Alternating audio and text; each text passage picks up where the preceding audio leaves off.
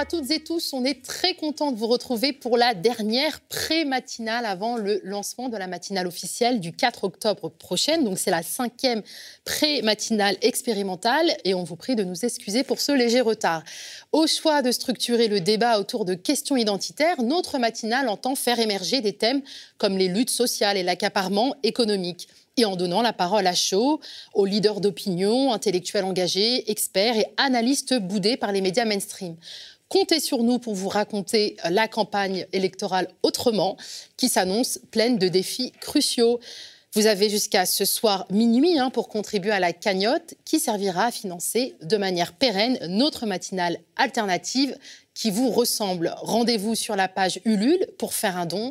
Le lien vers la cagnotte figure en description de la vidéo. Au sommaire, coutume oblige, on commence avec la titrologie de Théophile, hein, qui passera en revue les unes de la presse française.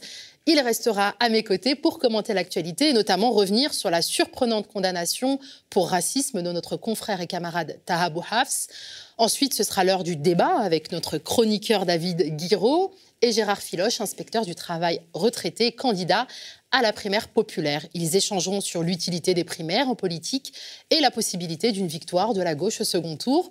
Pour finir, nous recevrons Anne Debréjas, ingénieure de recherche, pour discuter de la hausse des prix de l'énergie.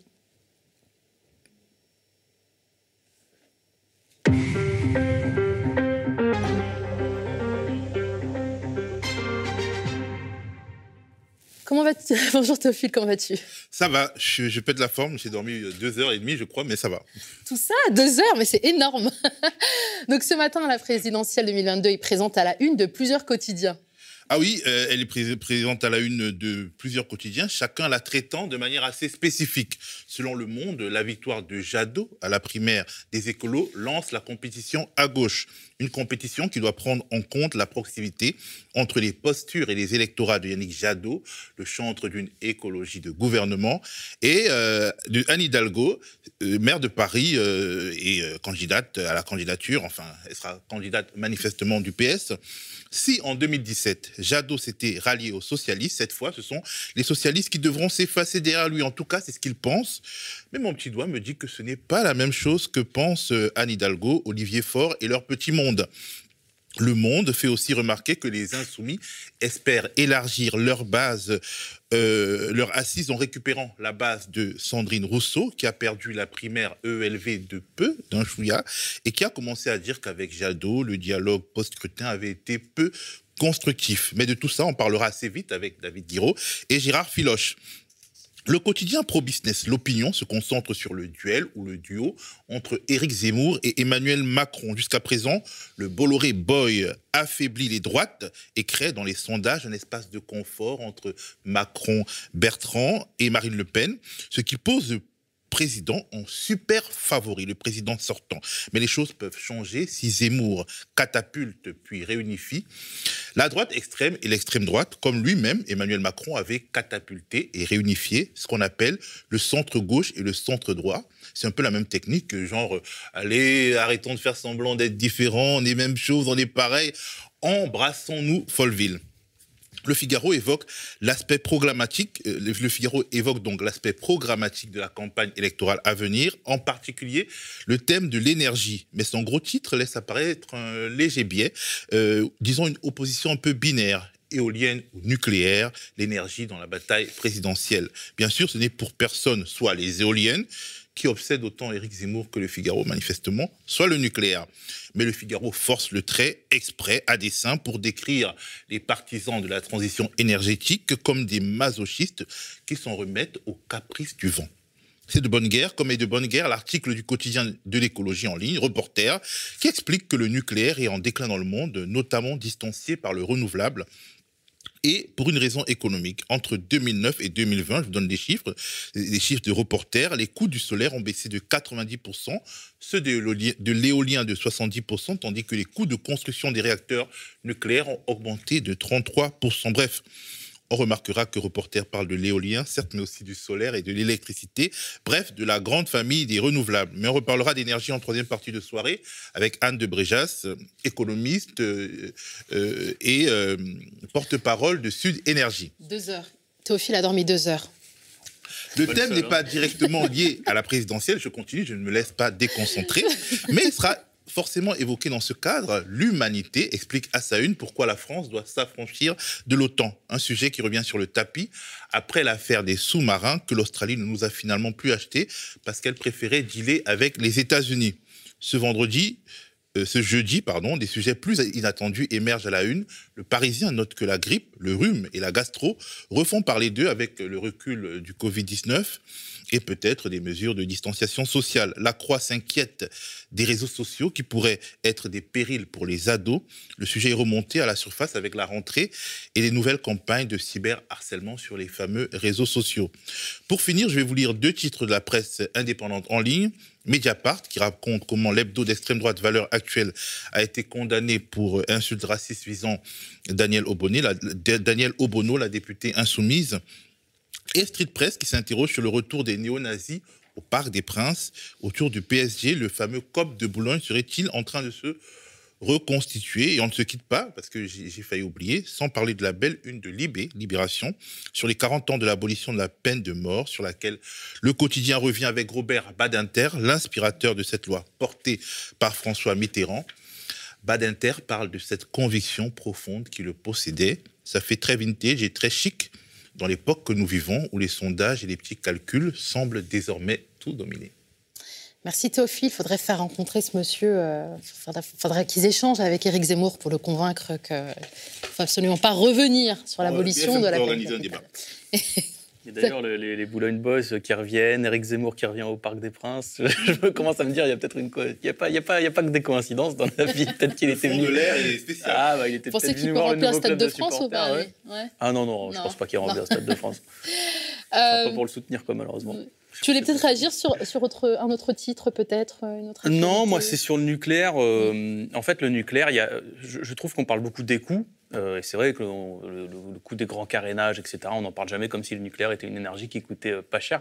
Après, moi, ce qui me, ce qui, ce qui me fait plutôt convaincre du, fait qu'il faut sortir, c'est que c'est une énergie euh, dangereuse, parce que les gens veulent pas le comprendre. Enfin, ils veulent pas, les dirigeants politiques veulent pas se mettre dans le crâne que on maîtrise pas tout dans la vie, quoi et que euh, même si on a des super ingénieurs, euh, si on a des, équipes techniques qui sont capables de prévoir beaucoup de choses, il y a des choses dans la vie que tu prévois pas. Fukushima, ils n'avaient pas prévu qu'il y allait avoir euh, la vague, le séisme, le je sais pas quoi en même temps. Et, ça, c'est quelque chose qui, qui, doit nous interpeller. C'est la dangerosité de la chose, parce qu'on a des centrales qui sont très proches des centres-villes en France.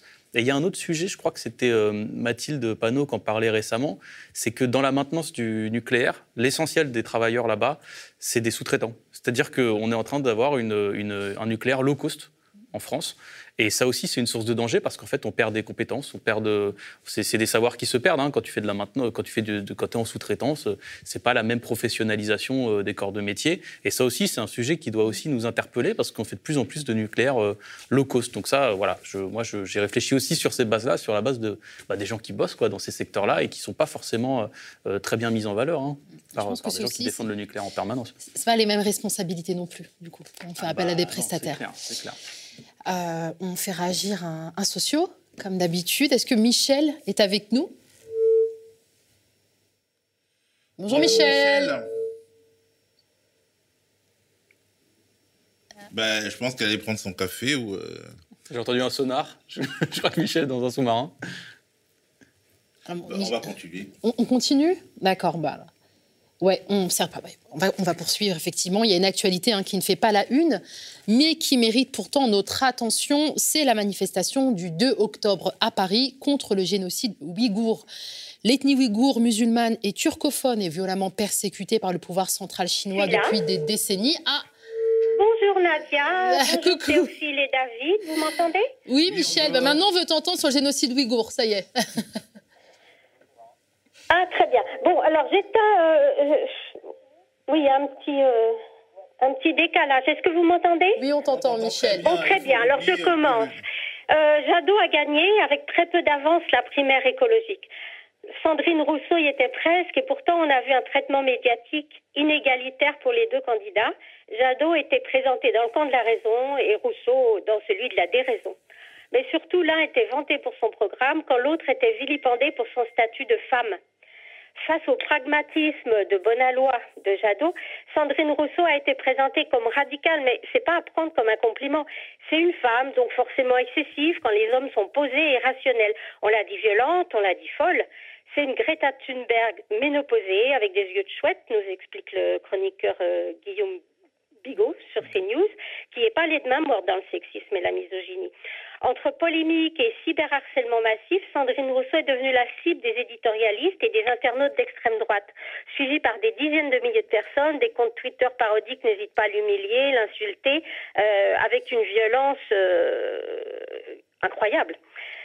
Euh, on a beau y être habitué, on n'arrive pas à s'y faire. Pour nous réconforter, écoutons Tiff qui a soutenu la candidate dans son style euh, inimitable. Je ne peux pas l'imiter. Pourquoi ai-je fait ce choix? D'abord, parce que je sais Madame Rousseau compétente, légitime pour faire bien et même tellement mieux contre le système agresseur et pour les victimes, pour un monde durable et plus heureux, pour un savoureux changement de régime. Ensuite, parce que je veux que les thématiques des droits des femmes et des enfantes ne soient plus à la marge des programmes invisibilisés constamment. Parce que si ces enjeux tiennent une place centrale transversale dans la tenue des débats dans les médias, entre candidates et candidats, Durant les dix mois que durera cette campagne, le niveau de féminisme augmentera dans les villes et les campagnes, chez nos filles et nos compagnes. Pour finir, tandis que se voit injustement condamné dans l'affaire avec Linda Kebab et qu'il a tout mon soutien, je pousse un grand cri de joie pour Daniel Obono, député France Insoumise, pour avoir fait condamner Valeur Actuelle, l'hebdo d'extrême droite, pour un jeu racisme. Ce jeune nous rappelle à l'extrême droite que le racisme n'est pas une composante du débat public. Le racisme n'est pas une opinion, c'est un délit. Merci Michel, on, partage votre joie aussi. Hein. Euh, on est très heureux que euh, Daniel Obono ait pu euh, voir son préjudice réparé à travers cette condamnation. je parlais donc de la manifestation du 2 octobre hein, à, Paris contre le génocide ouïghour. Donc je rappelle très rapidement, l'ethnie ouïghour musulmane et turcophone est violemment persécutée par le pouvoir central chinois depuis des décennies. Et depuis cinq ans, Pékin accélère la répression. Des millions de musulmans ouïghours sont déportés torturés et réduits à l'esclavage dans des camps de concentration. Les enfants sont arrachés à leurs parents, les femmes sont violées et stérilisées de force. La marche du 2 octobre vient consacrer deux ans de lutte pour que le caractère génocidaire des crimes commis par la Chine soit reconnu par les autorités françaises et européennes. Alors, on aurait aimé pouvoir en parler avec Dilnour Reyhan, mais euh, voilà, cette occasion, euh, oui, voilà, que l'on voit effectivement euh, à l'écran et qui appelle donc à la, manifestation du 2 octobre. Hein, ça sera à 14h, place de la Bastille. Euh, aura l'occasion de faire l'interview de, de qui reviendra sur, sur, sur, sur ce génocide et d'ailleurs donc sur le, la marche, en tout cas l'après-marche et, l'impact de cette marche. On note donc dans nos agendas le rendez-vous le 2 octobre à 14h, place de la Bastille. Et euh, je vais peut-être conclure sur ce sujet avec une citation du Tché. On commence à mourir quand on commence à garder le silence face à la justice. Donc merci Dino Rayan et merci aussi à tous euh, les soutiens de cette cause qui lutte depuis, en tout cas, plus de cinq ans. Il arrive que l'injustice soit euh, il arrive que l'injuste soit la justice. C'est ce que t'inspire la condamnation pour racisme de notre confrère Taha, Théophile. Alors, euh, Nadia, je commence par rappeler les faits. Avant-hier, notre confrère et camarade Taha Bouaf a été marqué au fer rouge de l'infamie par un juge français dans un tribunal de ce pays. Je parle du tribunal correctionnel de Paris. Taha Bouaf a été condamné à 1500 euros d'amende et à 2000 euros de dommages et intérêts pour injure publique à raison de l'origine. Il n'en fallait pas plus pour que la coalition de l'extrême droite, du printemps républicain et des syndicats de policiers s'en donnent à cœur joie et se mettent à hurler à tout propos et hors de propos Tabouaf raciste, Tabouaf raciste. Bouh, il est pareil qu'Éric Zemmour, c'est celui qui dit qui est. Qu'a donc fait Ta? Dans un tweet, il a qualifié Linda Kebab, porte-parole du syndicat policier Unité SGP FO, d'arabe de service. Je vois d'ici celles et ceux qui diront bah, c'est une bonne leçon pour lui. Euh, il va la fermer, sa grande gueule. Il avait qu'à pas l'insulter. En plus, c'est vrai qu'il lui a fait de la peine. Sauf que ce qui s'est joué au tribunal correctionnel de Paris va bien au-delà de la personne de Ta. Lui-même n'a aucune peine à admettre que son propos ait pu être ressenti comme injurieux. Mais voilà, Et c'est le plus important, ce propos n'était pas raciste. On peut dire oui, mais les juges, ils ont dit, les juges, ils ont dit. Eh ben, les juges ne sont pas de purs esprits complètement affranchis de leur époque, de ces combats, de ces préjugés, de ces faillites. Et ce à quoi ceux qui ont condamné Ta ont participé, c'est à une redéfinition du concept de racisme. Nous sommes en pleine bataille du sens et l'objectif de ceux qui l'amènent est de subvertir le concept de racisme, voire euh, de faire oublier son sens premier et de le retourner contre les victimes historiques du racisme contemporain dans ce pays, parce que nous ne sommes pas dans les airs, nous sommes en France. C'est quoi le racisme? Selon le racisme, selon le Larousse, pardon, c'est c'est premièrement une idéologie fondée sur la croyance qu'il existe une hiérarchie entre les groupes humains, les races, et un comportement inspiré par cette idéologie. Toujours selon le Larousse, c'est une attitude d'hostilité systématique à l'égard d'une catégorie déterminée de personnes. En apostrophant Linda Kebab, quel groupe ethnique Tabouafs considère-t-il comme inférieur? À quel groupe ethnique exprime-t-il son hostilité? Aux personnes d'origine nord-africaine, communément appelées en France les Arabes? Ta, et Linda Kebab font partie de ce groupe. Certes, on sait que la haine de soi existe, mais Ta a-t-il accolé à Linda Kebab des attributs infamants qu'il a reliés à sa nature, à son essence d'arabe? Non. Vers quel groupe son racisme, le racisme de Ta se dirige-t-il donc? Un tutos à qui j'ai posé la question m'a répondu la communauté humaine. Désolé mon pote, mais le racisme contre la communauté humaine, cela n'existe tout simplement pas. On voudrait diluer un concept qu'on ne s'y prendrait pas autrement. Mon interlocuteur a continué en écrivant L'essentialisme est une honte et la référence à la couleur ou aux origines supposées et ou fantasmées pour insulter est une honte et un acte raciste. Mesdames et messieurs, j'ai l'honneur de vous annoncer que Malcolm X, la célèbre figure du mouvement des droits civiques aux États-Unis, du mouvement antiraciste donc, était raciste. Et pourquoi pas tant qu'on y est? Il était négrophobe. Écoutons ou réécoutons ce qu'il disait sur ce qu'on appelle les nègres de maison.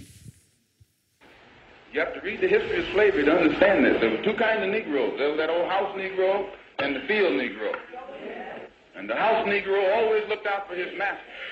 When the field Negroes got too much out of line, he held them back in check. He put them back on the plantation.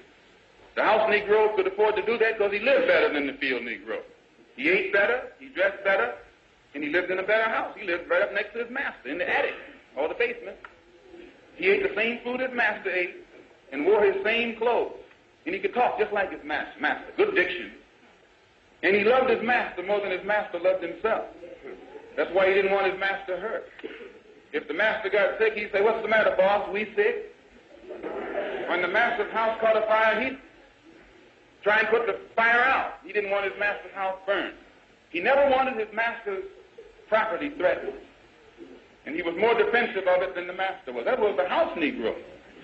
But then you had some field Negroes who lived in huts, had nothing to lose. They wore the worst kind of clothes, they ate the worst food,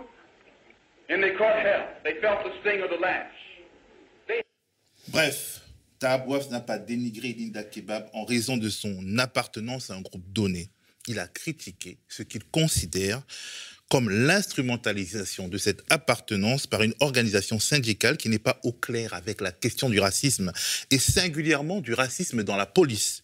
Il a critiqué le fait que Linda Kebab se prête à cette instrumentalisation, qu'elle joue la carte du ⁇ Voyez-moi, je suis la preuve que ces hypochondriaques du racisme, bah, ils disent n'importe quoi ⁇ Il a critiqué le fait qu'elle permette à ses copains de dire ⁇ Mais nous ne sommes pas racistes, nous avons une porte-parole arabe ⁇ Il faut être malhonnête ou aveugle pour ne pas voir ce petit jeu.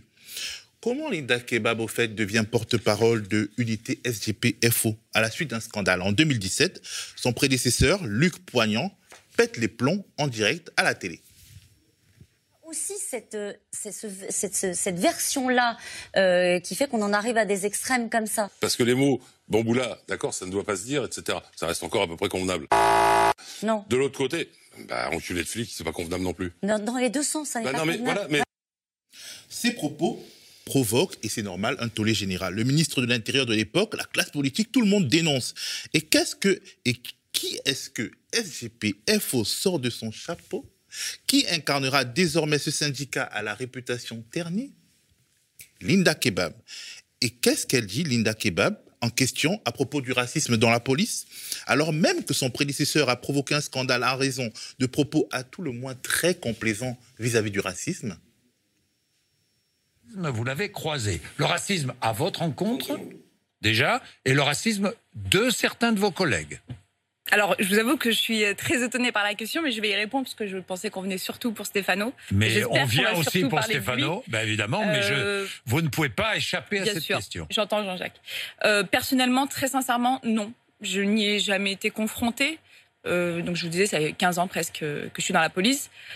Pour, pour preuve, je suis aujourd'hui porte-parole de beaucoup de mes, de mes, collègues et jamais, jamais, jamais on ne m'a opposé mes origines ethniques ou mes croyances supposées. Donc, donc non, personnellement, non.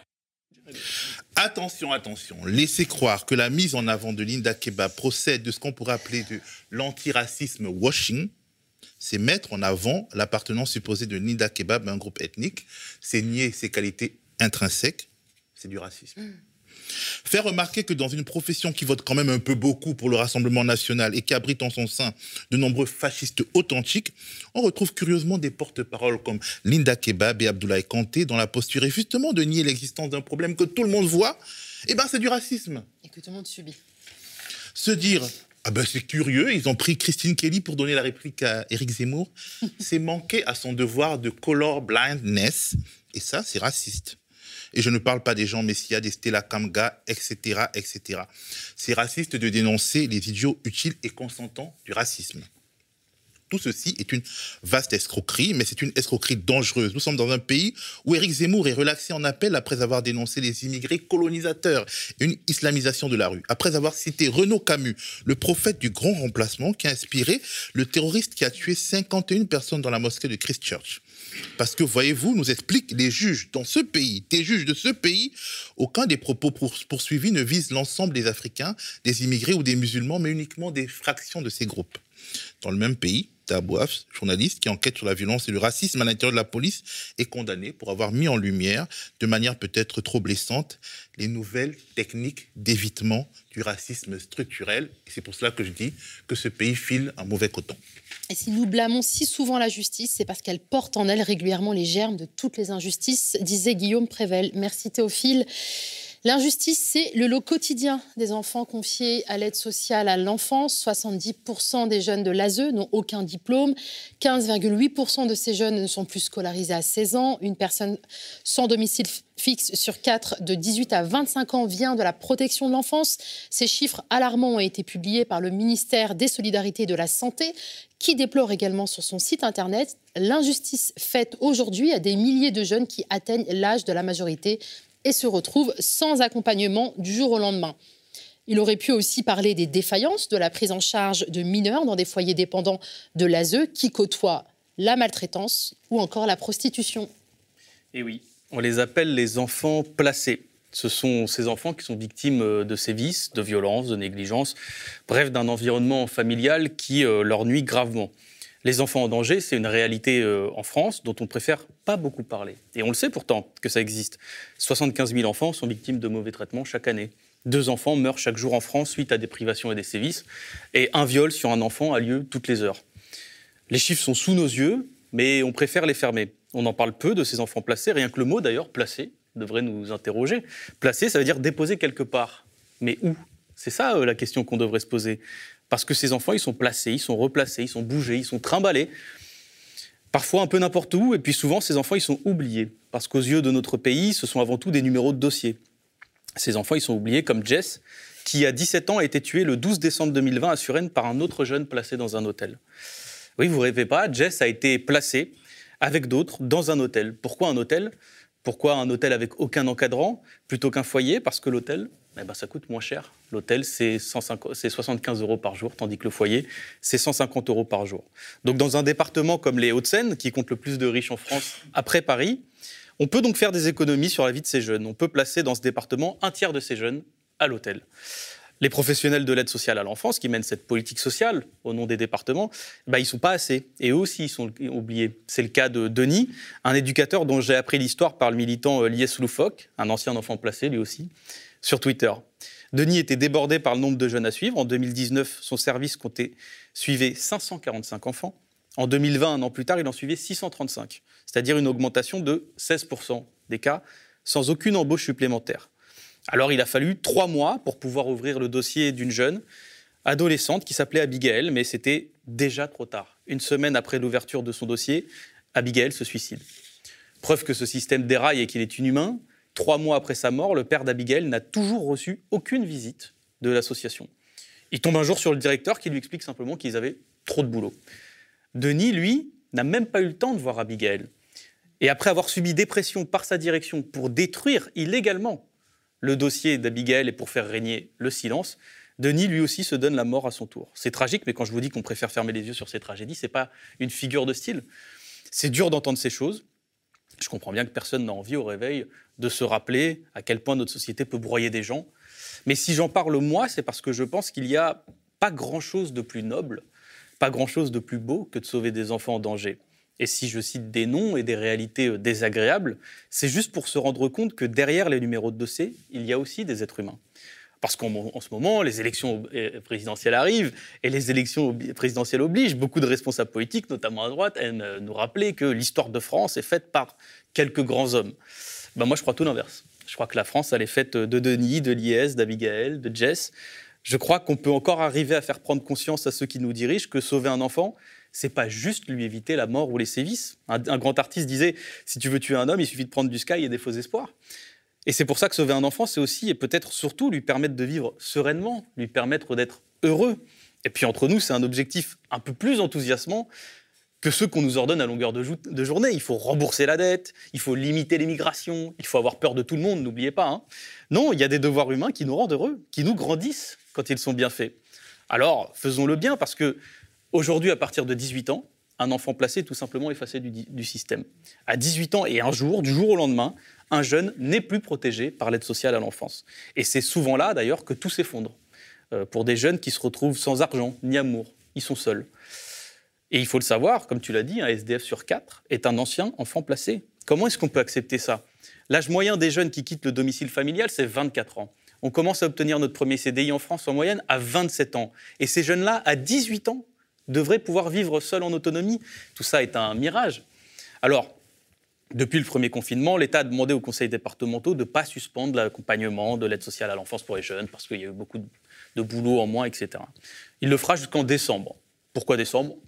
On ne sait pas trop. J'imagine que c'est probablement trop cher au-delà. D'autant que l'IS Loufoque nous le rappelle, vu qu'il n'y a pas de loi en ce sens, l'aide sociale à l'enfance n'est pas contrainte juridiquement par cette décision. Donc voilà, ça nous fait quand même quelques combats euh, déjà intéressants à mener. Et puis, il y a aussi ces anciens enfants placés qui se battent, souvent seuls, souvent dans le silence aussi. Je pense à Lina et Safia qui ont été victimes, elles et leurs frères de placement, d'actes de barbarie, de torture, de viol même, par leur famille d'accueil lorsqu'elles étaient enfants. Elles se battent depuis le début des années 2000 simplement pour obtenir la justice, simplement pour qu'elles puissent se reconstruire, simplement pour que l'aide sociale à l'enfance aussi reconnaisse ses fautes, son manque de suivi, ses erreurs. Comment est-ce qu'on peut tolérer que leur dossier soit encore en suspens 20 ans plus tard? C'est déjà un échec pour l'État que ce soit elles qui doivent déplacer des montagnes pour faire reconnaître ces atrocités. Elles ne devraient pas avoir à faire le moindre effort. Leur histoire, elle s'appelle Instinct de survie, et je vous invite à leur donner de la force à elles aussi. Et si je dis donner de la force, c'est parce qu'il ne s'agit pas de se lamenter, il ne s'agit pas de faire pleurer les gens, il s'agit d'agir, de donner de la visibilité à ces combats-là. Et si je le dis aujourd'hui, c'est parce que la parole, elle est en train de se libérer vendredi dernier, il y a eu une réunion spontanée sur Twitter. Je suis tombé dessus par hasard. Et pendant de nombreuses heures, on a vu des enfants placés qui ont raconté leur parcours, leur vécu, mais surtout leurs difficultés face à ce système aujourd'hui défaillant qu'est l'aide sociale à l'enfance. Et en les écoutant, moi j'ai vu à quel point ces jeunes étaient euh, forts. Je me suis dit que si on les écoutait un peu plus, euh, ces gamins qui sont souvent seuls, on ne passerait pas notre temps à, comme nous le suggèrent les discours sécuritaires, seulement avoir peur de, parce qu'on sait faire que ça aujourd'hui, avoir peur des gens. Si vous connaissez euh, le grand artiste Oxmo Puccino, alors vous connaissez aussi sa musique, L'enfant seul, où il dit à propos des enfants seuls que quand ces gosses poussent, leur souffrance aussi, et nous savons tous que personne ne guérit de son enfance. Alors si vous voulez résoudre une partie de l'insécurité ou une partie des problèmes des SDF, bah, vu que c'est l'obsession du moment, là, vous avez un thème pour agir concrètement. Il y en a beaucoup qui s'en sortent, des, des jeunes qui ont été placés moi, je pense aussi à ceux qui n'ont pas encore réussi à s'en sortir, à ceux qui, même adultes, n'ont pas réussi à sortir de la violence, de la solitude ou même simplement de la peine. À ceux-là aussi, on peut leur dire qu'ensemble, on finira par y arriver, qu'ils ne seront pas sacrifiés et qu'on finira par réaliser ensemble ce qu'ont déclaré nos anciens un 26 septembre 1924, c'était il y a longtemps déjà, au sein de l'ancêtre de l'ONU, la Société des Nations, à propos des droits des enfants, et je le cite, Les hommes et les femmes de toutes les nations reconnaissent que l'humanité doit donner à l'enfant ce qu'elle a de meilleur. Voilà, ça c'est un bel objectif de société à réaliser. Merci David. Effectivement, l'intérêt supérieur de l'enfant est inscrit hein, dans les conventions internationales de protection euh, euh, des enfants. Euh, on aurait pu aussi parler du personnel mal formé hein, qui travaille au sein de l'ASE et qui vient donc compliquer la situation de ces enfants qui sont... Une des tendances du moment, c'est de faire appel à des bénévoles. Comme si c'était quelque chose qui pouvait être assuré par des bénévoles. On a besoin de professionnels. Enfin, tous les gens qui bossent sur ce dossier le disent. On a besoin de professionnels. Effectivement, c'est formé parce que c'est des, des, métiers qui sont compliqués et qui sont mal payés en plus. il y a aussi une réalité euh, derrière. Donc euh, ça demande euh, du budget, ça demande de l'investissement.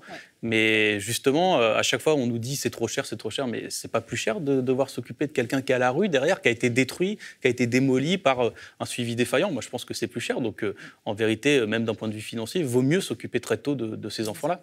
Bien sûr, bien sûr, parce qu'il y a le personnel, on pense aux éducateurs spécialisés, travailleurs sociaux, aussi aux psychologues, hein, puisque beaucoup de ces jeunes sont atteints par des pathologies et, donc euh, qui, justifient un, encadrement thérapeutique. Euh, Théophile, avant de passer au débat politique, tu voulais peut-être... Euh, ah ben, c'est difficile, de trouver des hein. mots après avoir entendu tout ça, surtout quand on a des enfants et que on les chérit. Donc, je vais passer mon tour. Oui. Euh, merci David. On te garde avec nous hein, pour le débat euh, politique et on vous fait patienter en musique le temps du changement de plateau. Quant à moi, je vais laisser euh, cette place à mon cher confrère Théophile qui va, qui va animer le débat. en attendant, on vous laisse donc avec ACS, un groupe de rap qui a réalisé pour nous un clip dédié à cette matinale. Et moi, je vous dis à tout à l'heure.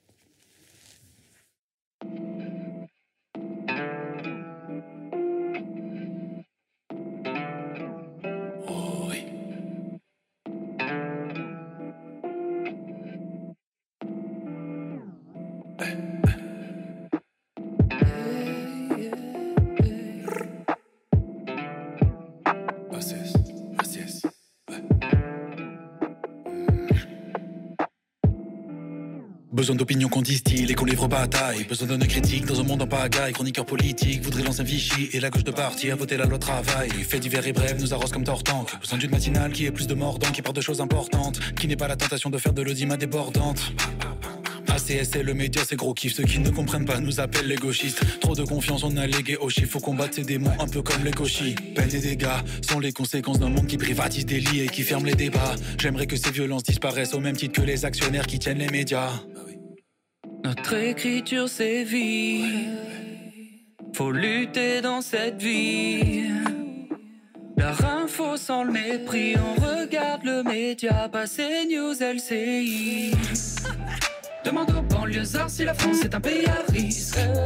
Trop de chaînes sur lesquelles se déroulent des talk shows de racistes. Faut qu'on impose nos sujets, qu'on ait nos espaces, nos QG. Pour qu'on puisse parler d'oppression, pas de bris de pare-brise. Demande à les femmes si la France est un pays à risque. Trop de chaînes sur lesquelles se déroulent des talk de machistes. Faut qu'on impose nos sujets, qu'on ait nos espaces, nos QG. Pour qu'on puisse parler d'oppression, pas de bris de pare-brise. Si le RN pousse, c'est qu'on en fait l'irrigation. J'entends de partout, ça parle que d'immigration. Polémique intempestive sans limitation. Sur les plateaux, y a des propos qui sont détestables. Pas grand chose à changer depuis les chiens de garde. Sur les mouvements sociaux, ils ne savent que prôner le calme. On fait des médias qui parlent des gens qui triment. J'ai jeté ma télé car j'ai les dents qui crissent. Rien n'est acquis, nos combats, faut qu'on les rende visibles. Trouver la force contre ces temps sinistres.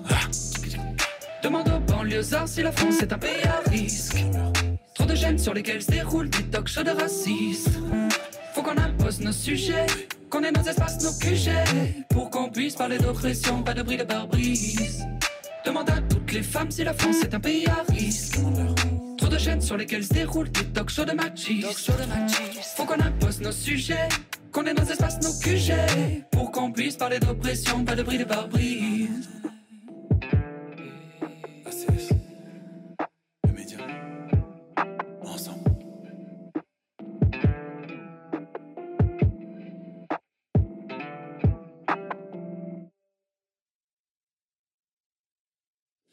Retour sur le plateau euh, avec, euh, pour le débat, le débat politique avec euh, Gérard Filoche et en- inspecteur du travail à la retraite, homme politique et puis Militant. militant.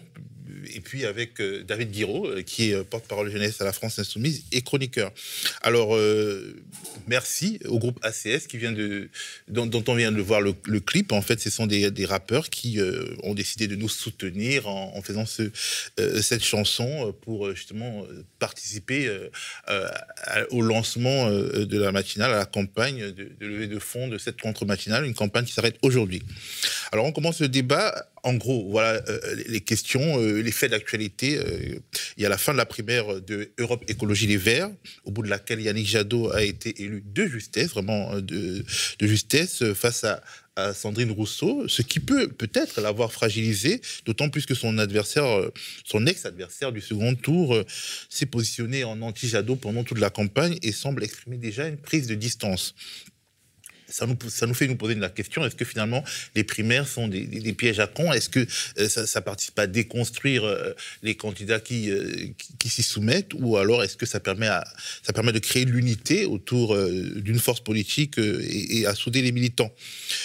Un autre fait d'actu, sont les sondages qui donnent Jean-Luc Mélenchon à trois points, euh, selon ses partisans, trois points du second tour, et qui, euh, ces partisans-là font monter le hashtag Mélenchon deuxième tour. Comment interpréter ces deux faits? Et, la question euh, la plus euh, saillante, c'est est-ce que on peut espérer demain, en 2022, une victoire de la gauche, en tout cas une présence de la gauche au second tour, puis une victoire de la gauche. Alors j'ai commencé euh, par euh, m'adresser à, à- à toi, Gérard. Tu es un partisan des primaires, d'une candidature unique à gauche, suite à une primaire populaire. Est-ce que tu considères la primaire écolo comme un succès? 120 000 votants, c'est pas beaucoup. hein. C'est beaucoup pour les écolos, mais c'est pas beaucoup en général. Il faut rappeler que la primaire du 29 janvier 2017, qui avait balayé Valls, par exemple, il y avait 2 400 000 votants. Au sein du Parti Socialiste. C'est pas au sein du Parti Socialiste. Il y avait que 20 000 membres le Parti Socialiste. Mais de 2 400 000 personnes étaient venues pour voter. Et moi, je préfère quand il y a des centaines de milliers et de millions de gens qui s'emparent du choix du candidat, que quand c'est un bureau euh, politique ou un bureau national ou le candidat lui-même qui s'autoproclame. Mais euh, c- cette primaire n'avait finalement pas réussi à Benoît Hamon parce que euh, ceux qui étaient Vous me parlez candidats... sur la primaire, vous ne parlez pas du, de la question suivante. La primaire elle-même, elle avait réussi à Benoît Hamon. Oui, mais on Il avait pas- gagné largement et Valls avait été balayé. C'était une grande victoire pour la gauche socialiste. Qu'est-ce qui s'est passé? Pourquoi ça n'a pas marché finalement? Mais il y avait des candidats en opposition et il fallait faire face à la droite. Et il y avait une division, il y avait deux candidats à l'époque, rappelez-vous. Il y en avait un qui s'appelait Mélenchon, il y en avait un qui s'appelait Hamon. Si on avait additionné leurs deux voix, le candidat était au second tour, il y en avait un qui était président et la l'autre qui était Premier ministre. Même du Parti socialiste, euh, d'autres personnes qui étaient candidats à cette primaire n'ont pas trouvé euh, nécessaire de soutenir Benoît Hamon. Il y a, Ça y veut a dire des que gens qui sont des renégats dans ces cas-là, il ne faut pas leur pardonner. Il faut retenir seulement le fait qu'il y a eu un choix et que ce choix, pour la première fois dans l'histoire du Parti socialiste, avait donné un candidat de la gauche socialiste. C'était jamais arrivé en 100 ans. C'est une occasion unique. C'est pour ça qu'il aurait pu y avoir un accord euh, Mélenchon-Hamon à l'époque. Et s'il y avait eu un accord Mélenchon-Hamon, nous n'aurions pas eu Macron pendant 5 ans. Vous vous rendez compte? Oui, mais ce que cette primaire a montré, c'était quand même que euh, la question euh, de, de, de la gauche, c'est-à-dire qu'est-ce que la gauche, quelles sont les frontières de la gauche, n'était pas résolue. Et donc finalement, une primaire, ça ne parvient pas à, à résoudre cette Il y a question. beaucoup de questions sur les frontières de la gauche. La gauche, avant d'être des idées et des partis, c'est d'abord une force sociale. C'est le salariat. Salariat, c'est 88% des actifs. C'est ceux qui produisent toutes les richesses et qui n'en soivent pas la part qu'ils méritent.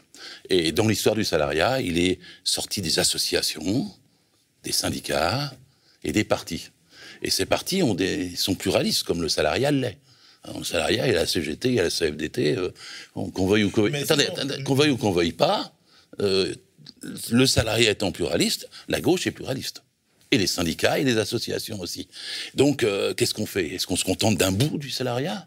Est-ce qu'on oppose un bout du salariat à l'autre bout du salariat?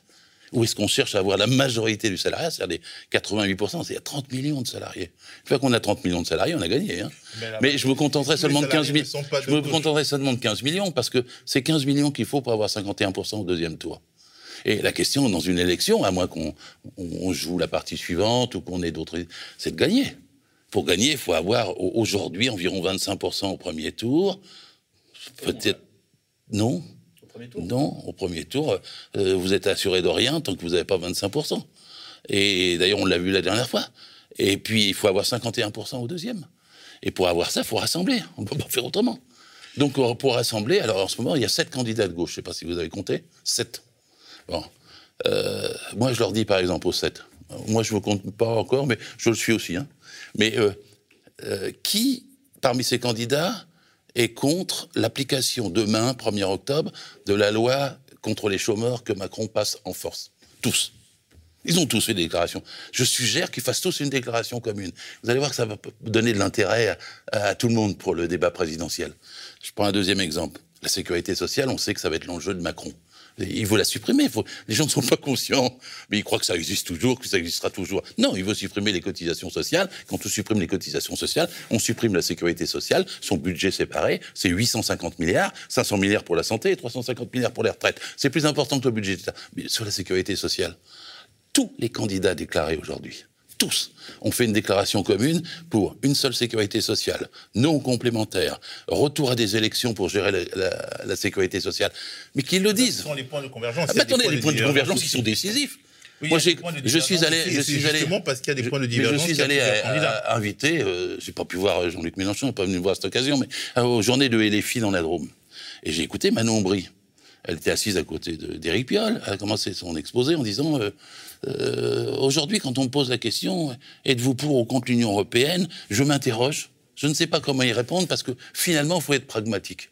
Et elle explique que ce n'est pas un accord de sortie ou, des principes de rupture qui doivent présider, mais qu'on doit avancer euh, des contrats en, position de diriger pour changer la France, qui changera l'Europe. Attendez, mais je, vous dis ça. Un point de divergence. Ah, mais c'est pas un point de divergence, ça.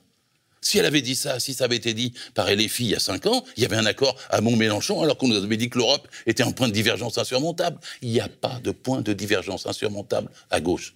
Si la gauche aujourd'hui, les, sept candidats là, s'étaient mis autour d'une table avec, euh, en disant on va discuter, voyons quels sont nos points communs. D'ailleurs, ça a été fait un peu avec la, primaire populaire. Euh, il y a dix points communs. Et, et, 28 mesures de rupture qui ont été retenues, implicitement, c'était informel, on était tous autour d'une table pendant 4 mois, il y a eu 5 réunions. Et on est arrivé à... Oh, il n'est pas comme je voudrais, moi. moi. Moi, je voudrais la hausse du SMIC à 1800, les 32 heures, la retraite à 60 ans, euh, pas de salaire supérieur à 20 fois le SMIC, et je voudrais qu'il n'y ait pas plus de 5% de précaires dans les entreprises. On n'est pas arrivé à ça, mais on est arrivé à quelque chose de bien. Il y a combien de personnes euh, qui sont inscrites pour la primaire populaire aujourd'hui? Aujourd'hui, j'ai eu un peu de mal à suivre, et puis les, les grands médias n'ont pas aidé, hein. mais euh, il y a quoi? Il y a une centaine de milliers de personnes qui ont fait un parrainage. Euh, s'il y en a qui m'écoutent, parrainez-moi. Hein. Mais euh, s'il y, en a, il y, en a une centaine de milliers de personnes qui ont fait un parrainage, on a le droit de parrainer plusieurs candidats parce que ça n'est pas exclusif, mais c'est préférentiel. Et puis, puis, il y a des candidats qui ne veulent pas. Alors, ils sont sur la liste sans vouloir. Ça n'arrange pas les choses. encore moins que les, les, votants pour la, la primaire d'Europe Europe Écologie Les Verts. Mais je voudrais donner la parole à David. Euh, qu'est-ce que tu penses de la, primaire euh, écolo? Qu'est-ce qu'elle a montré? Et euh, qu'est-ce que tu penses de l'idée portée sans, infatigablement par Gérard Filoche d'une candidature unique à gauche? Non, mais Gérard, il a le mérite de la, de la cohérence. c'est un militant que je respecte. la question n'est pas forcément là. C'est juste que déjà, pour revenir à la primaire du Parti socialiste en 2017, on s'est rendu compte de deux choses en 2017.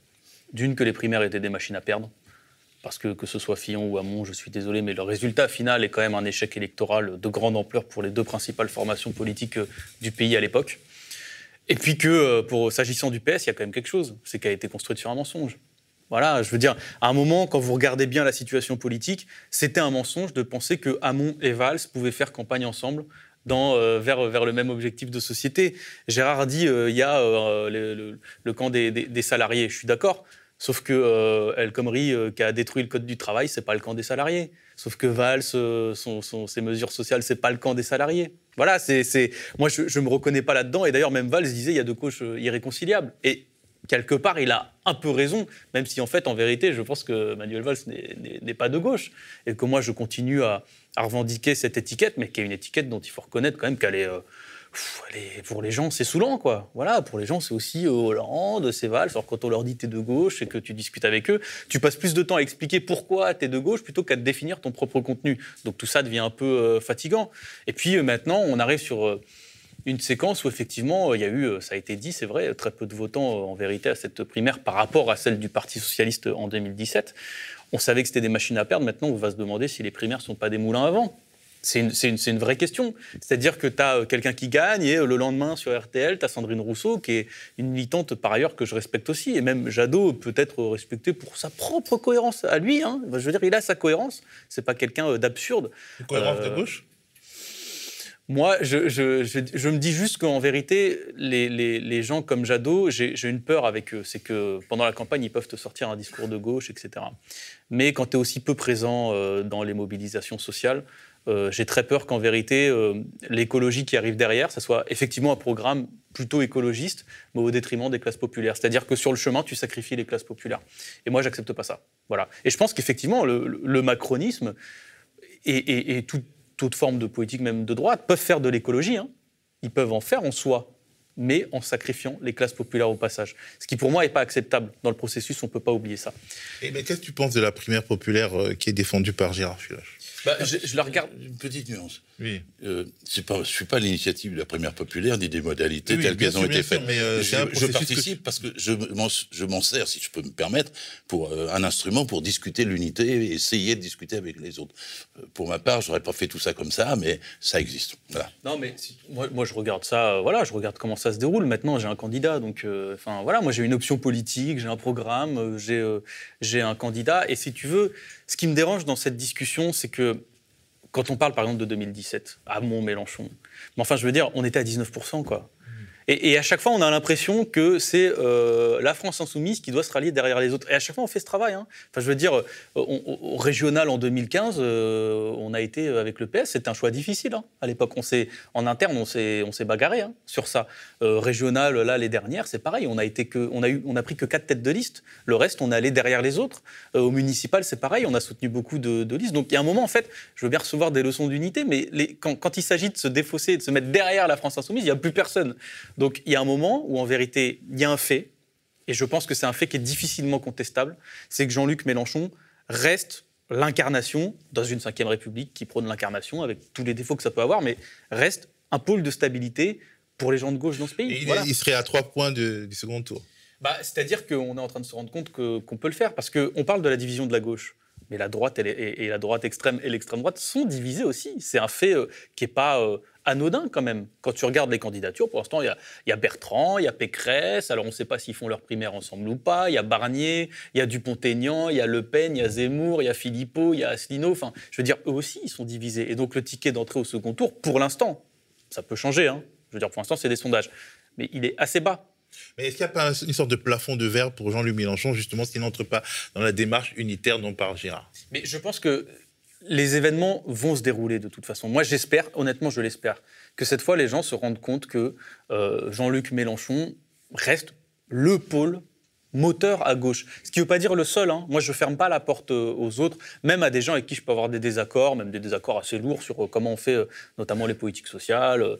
Mais c'est lui le moteur en vérité à gauche. C'est lui qui c'est le seul à conserver un socle électoral quand même qui, en 10 ans, n'a pas euh, énormément varié et avoir des marges de progression réelles. C'est-à-dire qu'on les voit, ces marges de progression. Elles sont dans l'abstention, on le sait. On le sait que, que- pour Jean-Luc Mélenchon, euh, il, peut ne pas rester fixé à 11%. Les autres, c'est quoi? Quand je vois Jadot, Hidalgo, on le connaît, l'électorat. C'est un électorat qui vote. Et, et je vois pas où est-ce qu'ils vont chercher plus. Alors même si les deux ils s'allient et qu'on fait, allez, on dit, on prend ce calcul qui marche jamais, hein, mais on dit, allez, si c'est 7%, ça fait euh, 13, bah 13%, t'es pas qualifié. Pour le coup, euh, si tu veux jouer la victoire, il y a un moment, il y a ça. Et le temps n'est pas encore venu, à mon avis. Le temps n'est pas encore venu des grandes alliances, etc. Laissons aussi les gens déballer leurs projets. Moi, je trouve que c'est pas malsain. Là, on est à 7 mois de l'élection présidentielle. C'est pas malsain que les gens se dévoilent. Mais justement, pour avoir une discussion, il faut savoir ce que les gens proposent. Moi, pour moi, euh, que ce soit euh, Hidalgo ou Jadot, je ne sais pas vraiment ce qu'ils proposent. Et les gens ne savent pas vraiment ce qu'ils proposent. Ils proposent un discours, c'est important, c'est vrai. Ils ont un discours qui est cohérent, qui a sa cohérence, mais ils n'ont pas de propositions concrètes pour l'instant sur lesquelles on peut discuter. Euh, ou alors, à part Hidalgo qui annonce le doublement des salaires des profs, ce qui est euh, une intention euh, noble, pourquoi pas euh, en discuter, mais enfin, ça me rappelle du Hollande qui disait que mon ennemi, c'est la finance, quoi, voilà. Et, et- et- et on attend encore ça. Moi, je veux bien discuter, mais sur quelle base, sur, euh, sur quel contenu Euh, Gérard Alors, a parlé de l'Europe. euh, finalement, euh, David, il dit euh, la personne la mieux placée euh, depuis euh, longtemps. euh, le, le- c'est Jean-Luc Mélenchon. C'est c'est quelque chose qui dure depuis euh, près de dix ans. Donc pourquoi pas Finalement, au lieu de faire des choses aussi compliquées qu'une primaire populaire, euh, se rallier à, la personne qui est la mieux placée. J'ai écouté la tirade de David avec le plus grand respect. Je suis presque en désaccord sur tout. Euh, D'abord, aujourd'hui, aucun candidat n'est en mesure de passer au deuxième tour. Aucun. Aucun, zéro. Zéro. Oui, mais excusez-moi, c'est la, la grande question, Il c'est y de a des savoir. qui peuvent se Je- la grande question, c'est de savoir si on pourra ou pas être au deuxième tour. Et moi, je croise les gens dans la rue, ils m'arrêtent, ils me disent s'ils continuent comme ça, je vote pas. Parce que le- la grande raison de l'abstention, c'est qu'il y ait cette candidate gauche. Et ça, ça vaut pour euh, Mélenchon, comme pour euh, Montebourg, comme pour Roussel, comme tous. Parce que l'idée même, les gens, ils sont, ils sont pleins de bon sens. Ils se disent, s'ils se mettent pas d'accord, on perd.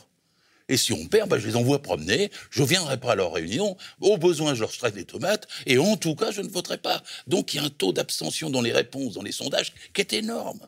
Et donc après, bah, tantôt euh, Jean-Luc, il est donné à 11, à 13, tant mieux, moi plus il est haut, moi plus je suis content. Mais je suis pas pour le vote utile, moi.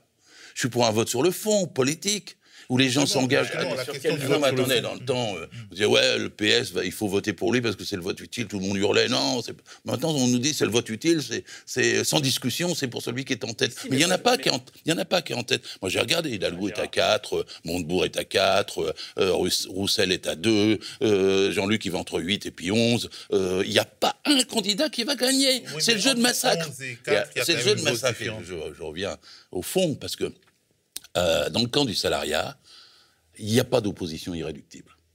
Il n'y a pas de candidat irréconciliable. J'ai étudié les programmes, j'ai fait des tableaux comparatifs sur les sites avec la gauche démocratique et sociale, et on voit à 80% il y a accord. Il suffit de se mettre autour d'une table avec la volonté d'accord. Et là, on lève le problème. Parce que ça pourrait être Mélenchon qui soit, qui soit le candidat de tout le monde. Mais il ne veut pas être Mais le non, candidat. non, non, Montebourg Laissez-moi dit- laissez-moi terminer, s'il vous plaît. Mhm. Hein il ne veut pas être le candidat de tout le monde. Il veut être le candidat de la chapelle dont il est le dirigeant. Et il y a six autres chapelles à côté qui veulent être aussi les candidats. Et les six chapelles se disputent alors qu'on peut les trouver en accord pour la hausse des salaires. On peut les trouver en accord pour un salaire maxima. On peut les trouver en accord pour des droits démocratiques nouveaux contre ce qu'est la Ve République aujourd'hui. Et la base d'un tel, la base, et y compris des, des- des la social base d'un tel accord, ma tirade est beaucoup plus courte que celle de. Mais euh, la base démocratique, oui, la base démo- la base démocratique, euh, elle est tout à fait commune si on le veut. Et de toute façon, j'ai bien entendu que tu ouvres la porte. Il faut d'abord que les gens déballent, puis on verra après. Prenons, perdons pas trop de temps à déballer. Voyons plus vite. Bah, Hein, non, mais voilà, ça, et voir, et voir Gérard. plus vite, et voir Non, plus vite, c'est accepter une réunion de tout le monde. Parce Mais que moi, je me rappelle, juste, il y, a- il y a eu une, une grande proposition qui a été faite par 22 organisations, dont la CGT, la, le- la FSU, euh, euh, Solidaire, Greenpeace, Attaque, Copernic, l'année dernière. Ils ont fait 22 mesures. Franchement, c'était un- un- une plateforme commune assez bonne. Moi, j'aurais compté, mais a été discutable. Elle a été proposée, euh, c'était le 20 mai dernier, euh, à toute la gauche, qui était là, c'est tout, on était tous en, vis- en visio à l'époque, moi je regardais les écrans comme tout le monde, et euh, Philippe Martinez qui, était, pas participait. Il y avait Faure, il y avait Mélenchon, il y avait Roussel, tout le monde était là. Et quand Philippe Martinez dit, bon, allez, maintenant on a fait une proposition, une base commune, allez, allez-y les partis de gauche. Mélenchon a fait, Pff. C'est-à-dire qu'en vérité, il a une deuxième fois refusé de discuter. Je lui demande pas grand-chose de discuter. il y a une- De discuter. Jamais il est allé voir les autres candidats. Oui, mais- Jamais il est allé voir les dirigeants Oui. du PS, etc. Et moi, j'écoute bien euh, Sandrine Rousseau. Parce qu'hier, à France Inter, le journaliste lui dit euh, Euh, Alors, euh, vous, allez voter, Jadot? Elle dit Je vais être loyal, je suis loyal. Mais vous allez voter, Jadot? Elle dit Je suis loyal, je suis loyal. Et après, elle dit De toute façon, il faut que ça, la loyauté soit dans tous les sens. Et moi, je milite pour qu'il y ait un accord du Parti Socialiste à LFI. C'est pas tombé dans l'oreille d'un sourd. Parce que s'il y a la porte-parole, même minoritaire d'un 1%, des Verts qui dit je suis pour qu'il y ait un accord PS et les filles, ça ne veut pas dire que c'est une subordination, par exemple, à Hidalgo. Donc moi, je ne crois pas la candidature d'Hidalgo qu'elle ait un grand avenir. Parce que euh, ce qu'elle dit, je ne sais pas, ça, euh, Daniel a raison. Elle est de gauche, Anne Hidalgo? Mais bien, comment vous séparez la gauche des autres? Il y a un tribunal pour jurer. La gauche, l'appartenance à la gauche, l'appartenance à la gauche. Oui, oui, gauche. je réponds. L'appartenance à la gauche est déclarative il n'y a pas de tribunal pour en juger. Mais, après, la CFDT, c'est quoi si, Parce que tout à l'heure, dans, dans non, mais c'est chacun qui crée les frontières. de répondre. La, la, la, CFDT est un des deux grands syndicats du pays. Non, je réponds. Que je réponds, de gauche. Bien sûr. Est-ce que euh, Yannick si, vous, si vous, avez le vote entre Buzyn, Dati et Hidalgo, je vote Hidalgo. Je l'ai fait d'ailleurs. Mais il y en a vous, Macron. Vous, hésitez, vous euh, hésitez. Vous auriez voté Buzyn, vous auriez voté Buzyn et Dati Non, mais non, il y bien qui sûr. pour Macron contre Le Pen, mais c'est pas parce qu'il était de gauche. Euh, est-ce ah que. Non, ce n'est pas la même chose. Parce que le Parti Socialiste est de gauche, entre guillemets, depuis 100 ans. Et Yannick Jadot est de gauche aussi. Mais oui, bien sûr, parce que l'écologie, il ne peut pas y avoir d'écologie sans anticapitalisme. Il ne peut pas y avoir d'anticapitalisme sans écologie. Les Verts sont un produit de la gauche en France. Il ne faut pas que... et, la droite voudrait les récupérer. Yannick Jadot veut réconcilier euh, l'écologie et le capitalisme, c'est ce qu'il dit. Vous avez entendu ça ah sous cette forme-là, vous Moi, je l'ai pas entendu sous ah cette bah, forme. Euh, mais de toute façon, je ne vais, pas, si vais pas me mettre à défendre Hidalgo. Je, ne voterai pas pour elle. Et je trouve que sa candidature est une diversion. Et je pense qu'elle, j'espère qu'elle sera obligée de se retirer. Au profit d'eux mais au profit d'une discussion qui choisira quel est le candidat unitaire. Parce que si c'est vous gardez le profit de c'est un tel ou c'est un tel, vous tuez la discussion. Et vous tuez la possibilité de passer au deuxième tour. Vous ne passez au deuxième tour que si vous avez une discussion et une plateforme commune. Et, et, la question, c'est pas qui d'abord, la question, c'est quelle plateforme d'abord. Et parce que si vous avez euh, 5-6 points essentiels, comme euh, la réduction du temps de travail, comme mm. la retraite à 60 ans, mm. comme la, hausse des salaires, comme la redistribution des richesses, comme une... Si vous avez 7-8 points essentiels, écoutez, le reste, je m'en fous à l'étape actuelle, parce que je veux pouvoir battre Macron, parce que lui, je sais ce qu'il fera comme dégâts dans les 5 ans qui viennent. Mais Et c'est pas en 27 que ça joue, c'est en 22. Bah, alors, euh, ce débat, il est très intéressant, mais on a une dernière partie qui est encore plus intéressante parce que ça concerne le pouvoir d'achat des Français. Donc, euh, je vais te donner la parole pour, conclure, en fait, David. Euh, moi, je ne crois pas une seule seconde, du moins, c'est pas ce que j'observe, que les gens ont arrêté de voter parce que à gauche, les chefs de parti ne sont pas mis d'accord. Ah, voilà. Et que la gauche, et que et que oui, mais t'habites à Paris et, moi je, suis désolé, mais moi c'est pas du tout ce que j'entends. Euh, j'ai été les filles dans la Drôme, oui, les gens venaient voir et regardaient là. Non, mais Gérard, je suis d'accord avec toi, si c'est pour l'unité. Mais je peux finir D'accord avec toi qui allaient te voir. Non, il y en avait beaucoup. Hein. Non, mais honnêtement, c'est tout le problème, c'est que l'unité de la gauche, elle se fait, moi pour moi, elle se fait euh, dans la rue, elle se fait dans les bagarres sociales, pas dans les réunions, on se met tous autour d'une table à se regarder dans le blanc des yeux, chacun à défendre son dans le problème, le problème, Gérard, c'est que je n'ai pas vu grand monde sur les réunions sociales d'importance. Je vois pas, je vois pas. Non, non, mais je, je te parle des batailles. Attends, Gérard, je te parle des batailles sociales. Moi, je les vois pas tous ces gens qui me parlent d'unité de la gauche, je suis désolé, je les vois pas. Je les vois pas quand, par exemple, à Transdev, il n'y a, pas, y a pas beaucoup de socialistes ou d'écologistes. Attends, je, vais finir, si Gérard. La loi chômage Gérard, laisse-moi finir. Il y a la loi chômage. Il y avait combien de gens dans la rue? Quand Je te parle des gilets jaunes. Il y a beaucoup de responsables, y compris socialistes, qui au début les ont méprisés, écologistes Après, pareil. Et c'est pas que ça. C'est pas. Je veux dire, le, le monde se résume pas juste sur les. Attends, Gérard, appareils, s'il te plaît, les appareils, Gérard, boîtier, ils subissent la pression Gérard, sociale. S'il te plaît, sur, sur, sur, sur la grève des cheminots, j'ai pas vu beaucoup de ces militants. Sur... Non, là, non, non, j'en ai pas vu beaucoup sur les piquets de grève. Mais toi, t'étais là parce que toi, mais toi, t'as ta cohérence. Gérard. mais je t'assure que je te parle en temps. De... Je... Écoute ce que je te dis. Alors, je Écoute, moi, j'ai commencé mon engagement militant sous un gouvernement socialiste, d'accord? Mais, mais pas. Et Hollande Valls. Oui, ben d'accord. Bah, bah, ils ont euh, trahi. Oui, mais mais ça, ça les gens parlent pas ta langue. La trahison de la gauche. Les gens parlent pas ta langue.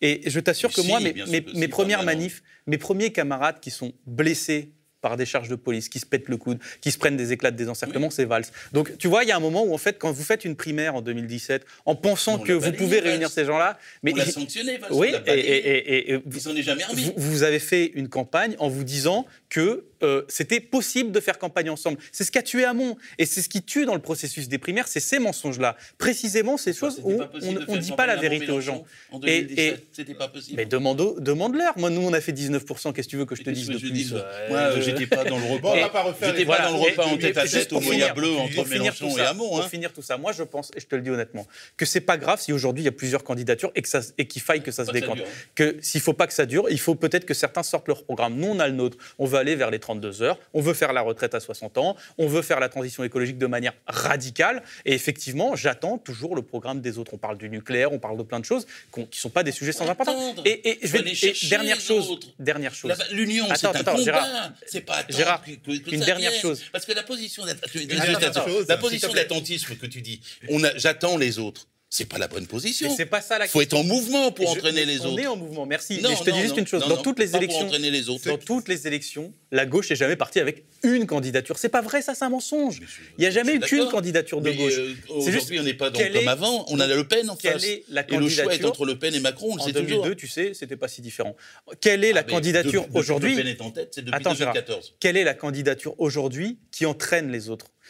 Moi, j'en vois pas 36 000. Zéro. Et c'est pas une question de vote utile. C'est juste, tu peux aussi faire pousser ton programme en, en soutenant des candidats. Mais nous, encore une fois, au régional, on a eu que quatre têtes de liste sur toutes les régions. Enfin, bah voilà. Donc si tu veux un exemple d'unité, c'est ça. batailles pour Nous- avoir nous unité au régional, euh, nationalement. Vous n'avez pas fait les rencontres nécessaires époque. débat. Il va se continuer dans le plateau et il va, il va, il va se poursuivre euh, à à d'autres moments. On va vous réinviter. Nous allons donc euh, euh, continuer euh, l'émission parce que c'est l'un des engagements de la matinale du média, parler de vos véritables préoccupations comme la hausse des prix du gaz et de l'électricité. On en discute avec notre invitée Anne de Bréjas, qui est donc ingénieure de recherche à EDF et porte-parole de Sud Énergie, qui est une très bonne connaisseuse des prix de l'électricité, de la structure des prix de l'électricité, de ce marché de l'électricité. On en parle tout de suite après cet extrait vidéo d'un Dixit sur la précarité énergétique, un phénomène qui est la conséquence directe des hausses à répétition des prix de l'énergie. Vous en avez sûrement entendu parler, les Français ont reçu un cadeau de rentrée pas très sympathique, une hausse de 8,7% des prix du gaz au 1er septembre, annoncée dans un communiqué par la CRE, la Commission de régulation de l'énergie. C'est pas la première de l'année, en juillet aussi, le prix du gaz a bondi de 10%. Cette augmentation, elle ne concerne pas tout le monde, mais une chose est sûre, ce sont les ménages les plus précaires qui vont encore en faire les frais. Alors, pourquoi cette augmentation des prix du gaz? Quelles sont les conséquences de ces hausses à répétition? On en parle tout de suite dans ce Dixit consacré à la précarité énergétique.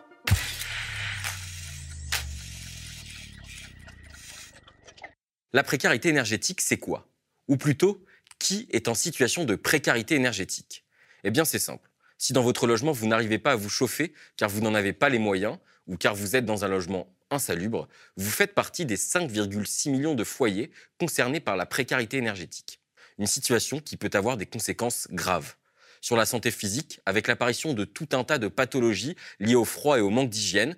Sur la santé mentale aussi, dépression, anxiété, qui encouragent des comportements à risque, utilisation de chauffage d'appoint comme des poêles qui peuvent entraîner des incendies ou des intoxications au monoxyde de carbone. Bref, la précarité énergétique, c'est un phénomène de société réel, dangereux. Et souvent, l'augmentation du prix du gaz est synonyme d'aggravation de ce phénomène.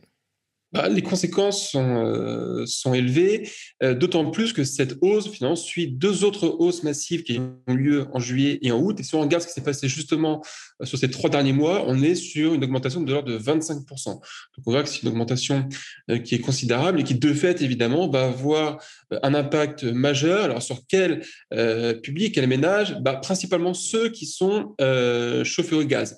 Parce qu'évidemment, ceux qui sont abonnés au gaz, la principale source de consommation, c'est le chauffage.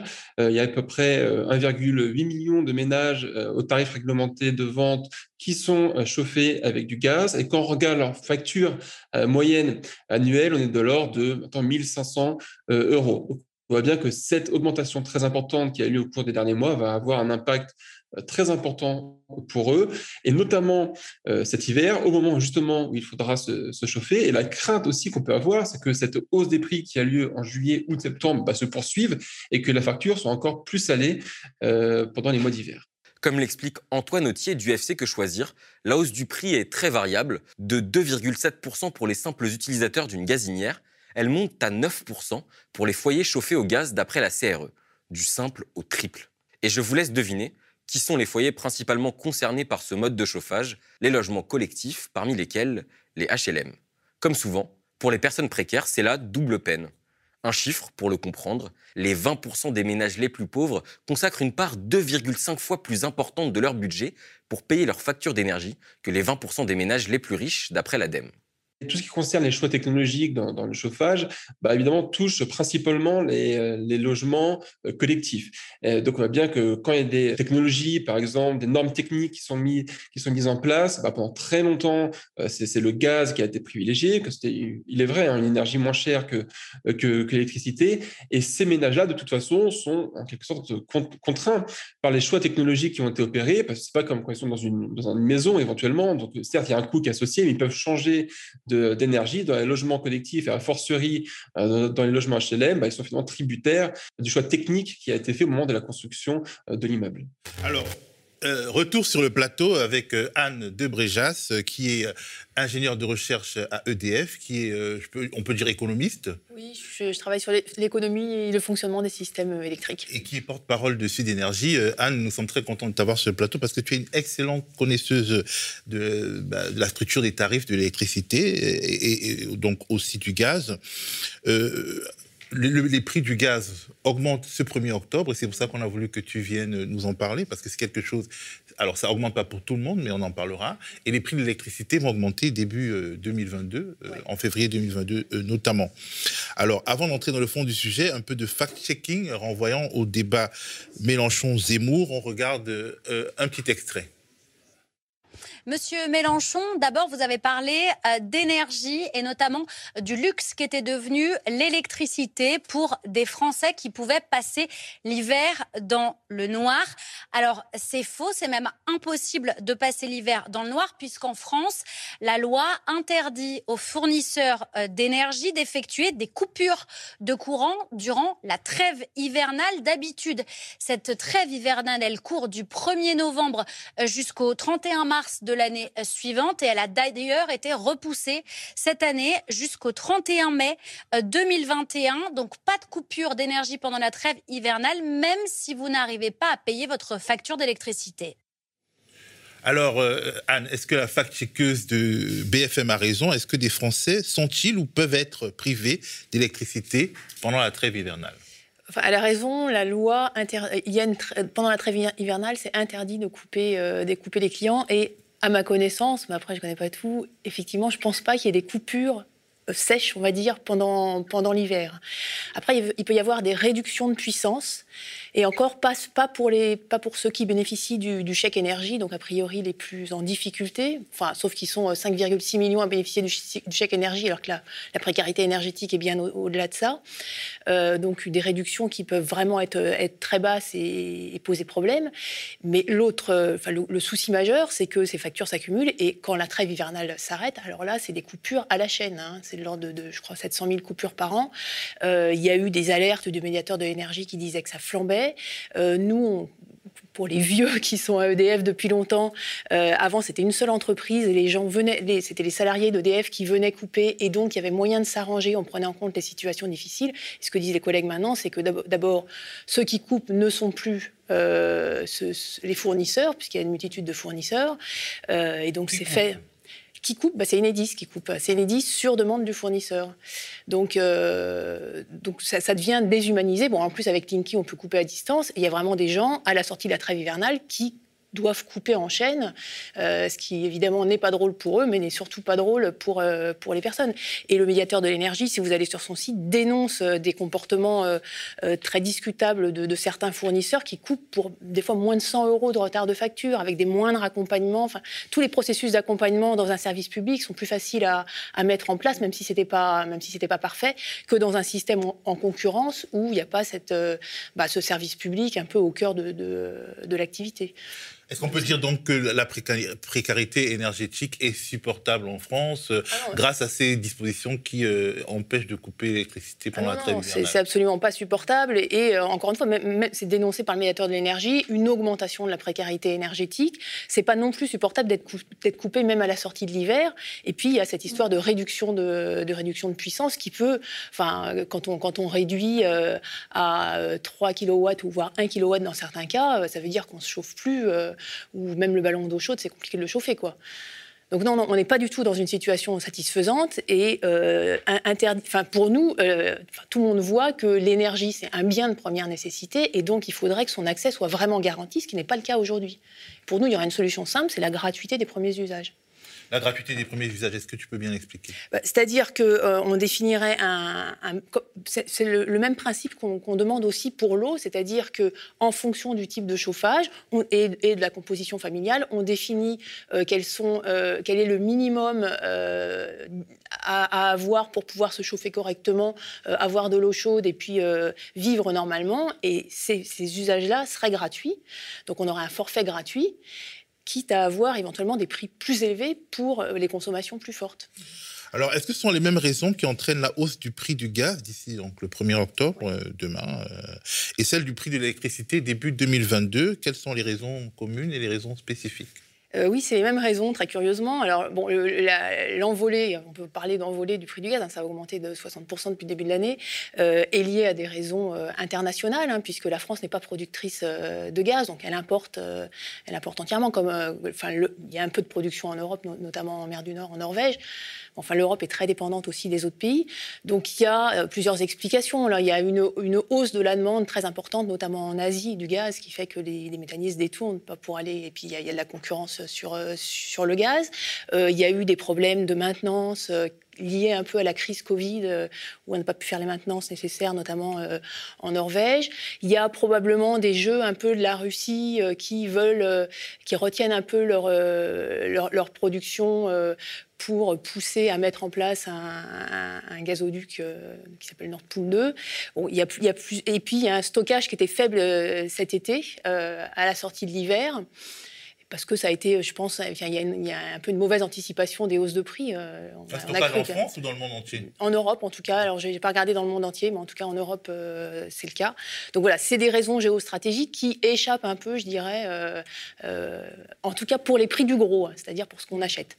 Après, ce qui échappe moins, et là où il pourrait, peut-être on va y revenir, là où il pourrait y avoir un, un rôle de l'État, ça serait de, de garantir un tarif pour les usagers, un, un tarif défini politiquement.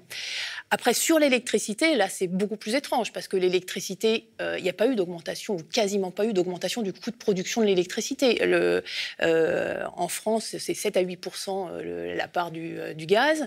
En Europe, gaz plus pétrole, c'est de l'ordre de 20 et dans, ces 20, et dans ces 20 il y a une grosse partie qui, est liée à la construction des installations. Donc si on regarde juste la part du combustible, la part du gaz, on est bien en dessous de 10% du coût total. Donc ce n'est pas le coût qui a flambé. C'est et la demande d'électricité non plus n'a pas flambé. Enfin, si on regarde la demande par rapport à, avant, avant le Covid, on est à peu près dans les mêmes niveaux. Donc pourquoi ça flambe sur le marché de l'électricité? Uniquement pour un mécanisme de marché. C'est-à-dire que, enfin, dit autrement, si on était resté dans le système de monopole public qui avait euh, avant, l'ouverture euh, du marché à la concurrence de l'électricité, l'électricité, le, prix n'aurait pas évolué, ou quasiment pas, quoi puisque les coûts n'ont pas évolué.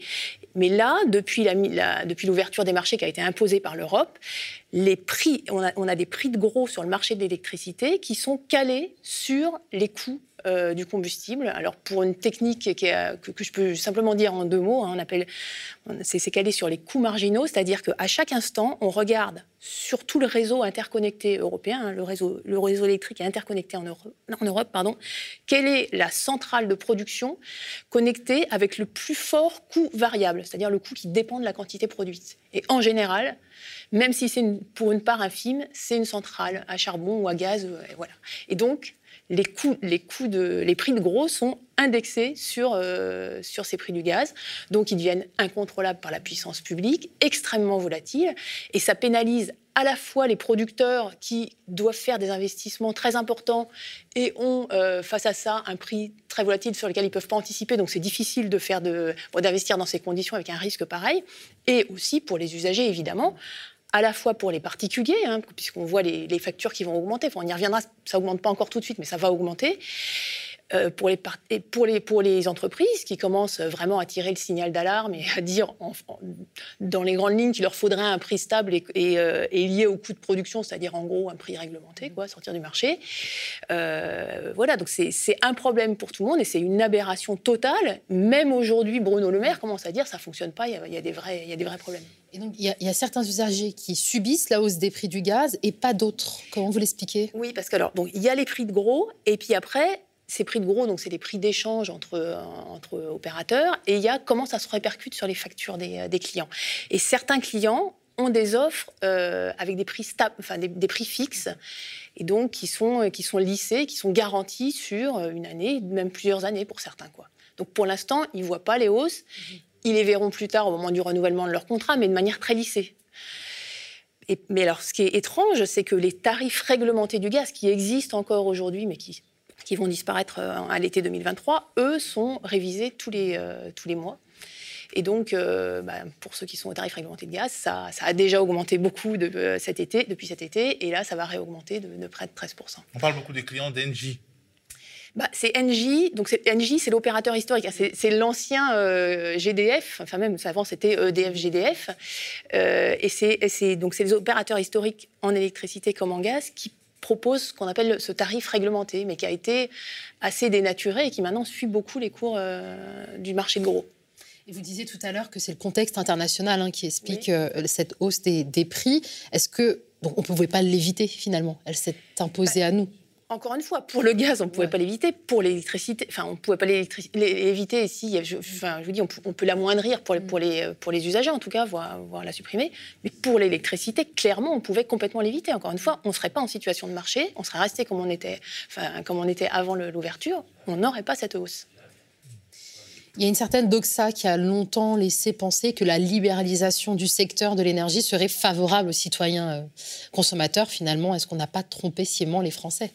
Alors, je ne sais pas si on l'a euh, trompé sciemment, euh, si les gens qui ont, qui ont, qui ont décidé d'ouvrir à la concurrence un secteur qui, quand même, manifestement ne s'y prête pas, étaient incompétents euh, dans le domaine, aveuglés par le dogme de la, de la concurrence libre et non faussée, ou avaient des intérêts liés avec certains grands groupes qui voient euh, une, une, industrie juteuse. Hein. Et il y a, enfin, je conseille là-dessus un, un, livre de Laurent Mauduit qui s'appelle Privation sur, sur le, le est toutes les privatisations des secteurs publics qui conduisent à un enrichissement énorme euh, des grands groupes et avec des collusions vraiment entre les responsables d'État et, euh, et, les responsables de ces grands groupes. Donc je ne sais pas quelle était la part de mauvaise foi, d'incompétence et carrément euh, d'intérêt. Mais en tout cas, nous, depuis le début, ceux, qui connaissaient le système électrique pouvaient dire que c'est totalement inadapté à la concurrence et on a dit dès le début que ça ne marche, ça ne fonctionnerait pas. Et là, euh, maintenant, on est à, c'est ouvert depuis 20 ans pour les grandes entreprises et depuis 14 ans, depuis 2007 pour les particuliers. On peut tirer un bilan. Et ce bilan, il est partagé par les associations de consommateurs. Encore une fois, des petits consommateurs, par exemple la CLCV, qui est la deuxième association de consommateurs de France, qui dit qu'il faut revenir au monopole public dans l'électricité, alors que c'est une association qui a accompagné d'autres mouvements de libéralisation. Donc c'est pas que les, que les syndicats hein, qui disent ça, mais aussi les grands industriels qui sont très critiques. Bon, qu'est-ce qu'on voit? Pour les clients, les prix de l'électricité ont flambé, hein, c'est plus 60% depuis l'ouverture des marchés. Alors, tout n'est pas lié au marché. Hein. Il, y a, il, y a, eu, bah, il faut financer le, le, renouvellement du parc, mais il y a une partie qui est incontestablement liée au marché. Euh, la perte d'équité de traitement. Hein. Avant, tout le monde avait le même tarif. Euh, C'était le tarif bleu, heure pleine, heure creuse ou, euh, ou base. Ben, Aujourd'hui, ce tarif existe encore, mais de manière euh, temporaire. Il a été complètement dénaturé, ça on pourrait y revenir éventuellement, et c'est pour ça qu'il qu monte, parce qu'il est plus calculé sur les coûts de production. Et puis, euh, par ailleurs, il y a tous les fournisseurs qui peuvent proposer ce qu'on appelle des offres de marché, c'est-à-dire euh, en, négociation bilatérale. Donc chacun négocie son contrat sur un bien de première nécessité, et à ce jeu, on sait qui gagne et on sait qui perd. C'est évidemment les plus faibles qui perdent. Donc ils ont perdu. Donc les prix ont augmenté, ils ont perdu l'équité de traitement. le médiateur dit qu'ils sont moins bien accompagnés notamment les clients précaires. Et puis, euh, ils sont face à des démarchages euh, de, fournisseurs qui essayent de mettre le pied dans la porte pour pouvoir proposer la même électricité de tout le monde sans la produire, sans la transporter, sans la distribuer, juste en, en mettant leur, leur, logo sur l'étiquette, c'est compliqué. Donc, ils se livrent à des démarchages frauduleux, agressifs. Là encore, c'est très documenté par le médiateur de l'énergie, c'est très critiqué par les associations, par toutes les associations de consommateurs. Et, et, et, il décrit, alors il, bon, ça, ça, va de euh, des gens qui se font passer pour, euh, pour Enedis, qui prétendent que les tarifs vont augmenter, qui photographient en douce les RIP des gens. Enfin, il, il parle de, vraiment de témoignages choquants. choquants et il dit que ce ne sont pas des épiphénomènes, c'est pas le démarrage qui est difficile, c'est concomitant au fait que euh, c'est pas possible d'avoir de, de, de, la concurrence sur le marché de l'électricité, donc ils emploient ce, ce, procédé. Donc voilà le bilan pour les, euh, pour les clients. Vraiment, c'est sans appel.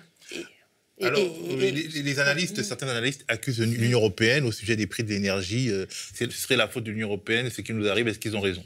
Alors, en, alors, ça dépend ce qu'on entend par la faute de l'Union européenne. Certains maintenant disent, parce qu'on cherche à chaque fois des arguments pour essayer de sauver quelque chose dans, ce marché, que c'est parce que euh, le marché est à la maille européenne. On a un marché européen de l'énergie puisque le réseau est interconnecté et que c'est de la faute des pays, euh, notamment de l'Allemagne, qui a encore euh, beaucoup de centrales à gaz et à charbon, qui, donc seraient dépendants des, des prix et c'est pour ça que, que, ça augmente et que si on était, nous, Français, plus isolés, ça ne se passerait pas comme ça parce qu'on a de l'énergie nucléaire.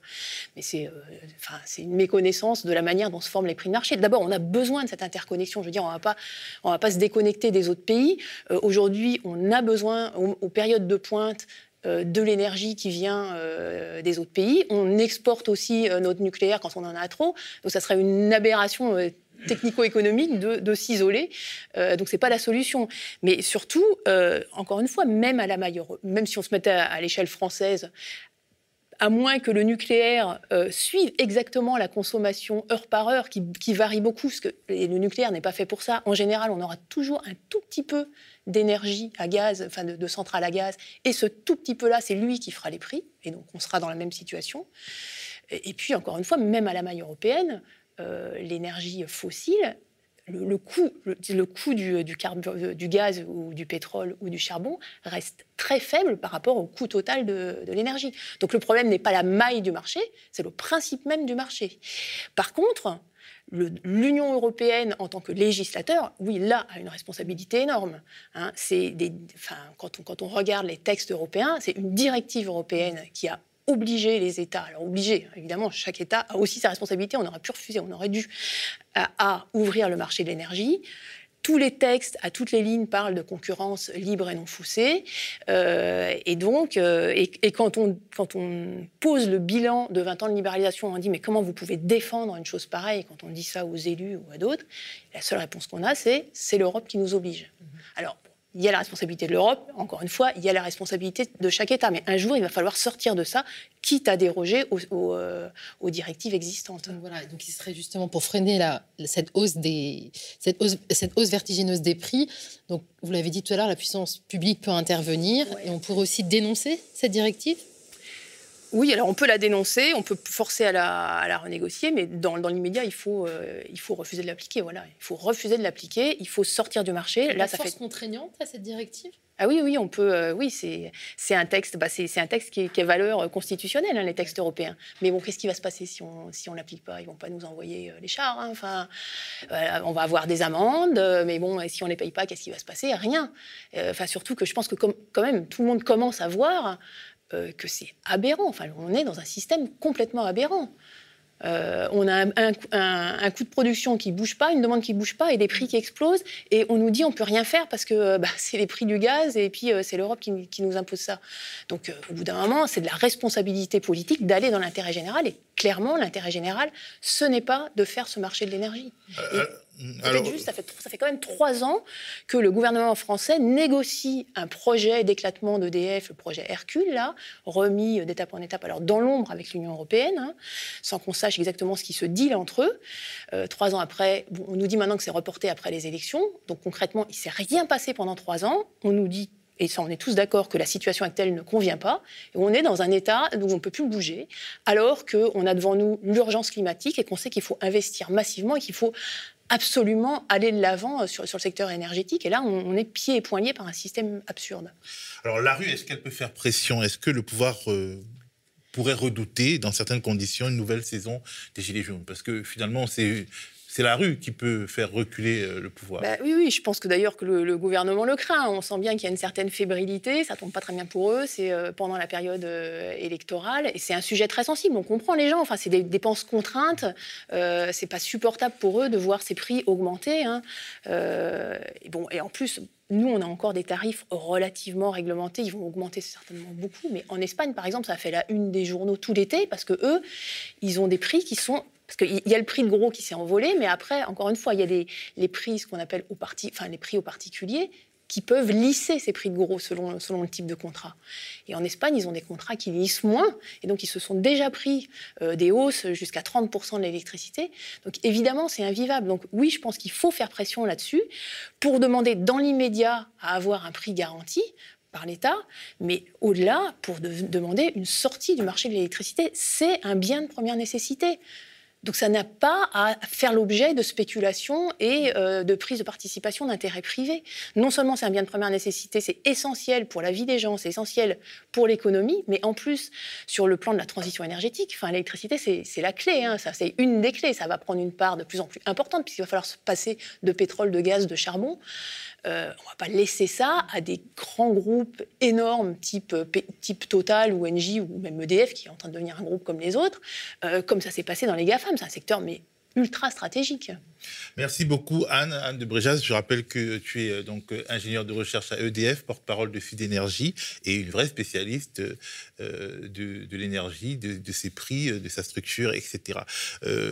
Nadia, c'est eh bientôt la fin de la dernière contre-matinale expérimentale. Exactement. Et euh, c'est dans quelques heures la fin de notre levée de fonds. Exactement, oui, c'est la dernière, la cinquième pré-matinale. Hein. On a vraiment euh, eu envie de vous donner à voir euh, ce que pourrait être cette matinale, hein, qui, dont le lancement officiel est prévu le 4 octobre. Et effectivement, la cagnotte Ulule est toujours en ligne jusqu'à ce soir, minuit pour participer, pour rendre pérenne euh, cette euh, matinale hein, qui vise une fois de plus à enrichir le débat public, à, le nuancer et à sortir un peu de ce monopole hein, de la parole qui est là, se détenu par les médias mainstream qui servent clairement un agenda politique à cet agenda politique, nous, agenda, nous opposons donc notre propre agenda, celui des luttes sociales et celui, euh, un agenda politique aussi, mais pour, pour euh, l'émancipation. Nous remercions tout le monde, tous ceux qui ont suivi euh, donc ces prix matinales, tous ceux qui ont contribué. Nous rappelons que vous pouvez contribuer jusqu'à minuit, mais faut pas tarder. Euh, alors nous voulons une matinale ambitieuse, nous voulons quelque chose de, beau. Nous avons donné sans véritable moyen et nous bah, nous attendons que d'ici minuit, on soit un maximum à donner de la force à à tout cela et on se retrouvera euh, lundi et le format de la matinale dépendra effectivement de la mobilisation de celles et ceux qui trouvent que c'est une bonne idée notamment vous. Autre chose, hein, les, pour ceux qui n'auraient pas pu suivre les directs, hein, les prématinales sont disponibles en format euh, podcast. Euh, donc systématiquement les cinq. Hein. vous pourrez euh, les, les, écouter, les réécouter. Et aussi, on vous quitte avec l'interview Index. Vous en avez parlé lors de la dernière prématinale. C'est une agence d'expertise indépendante qui est spécialisée dans les violences policières. Et ils vont nous raconter leur démarche.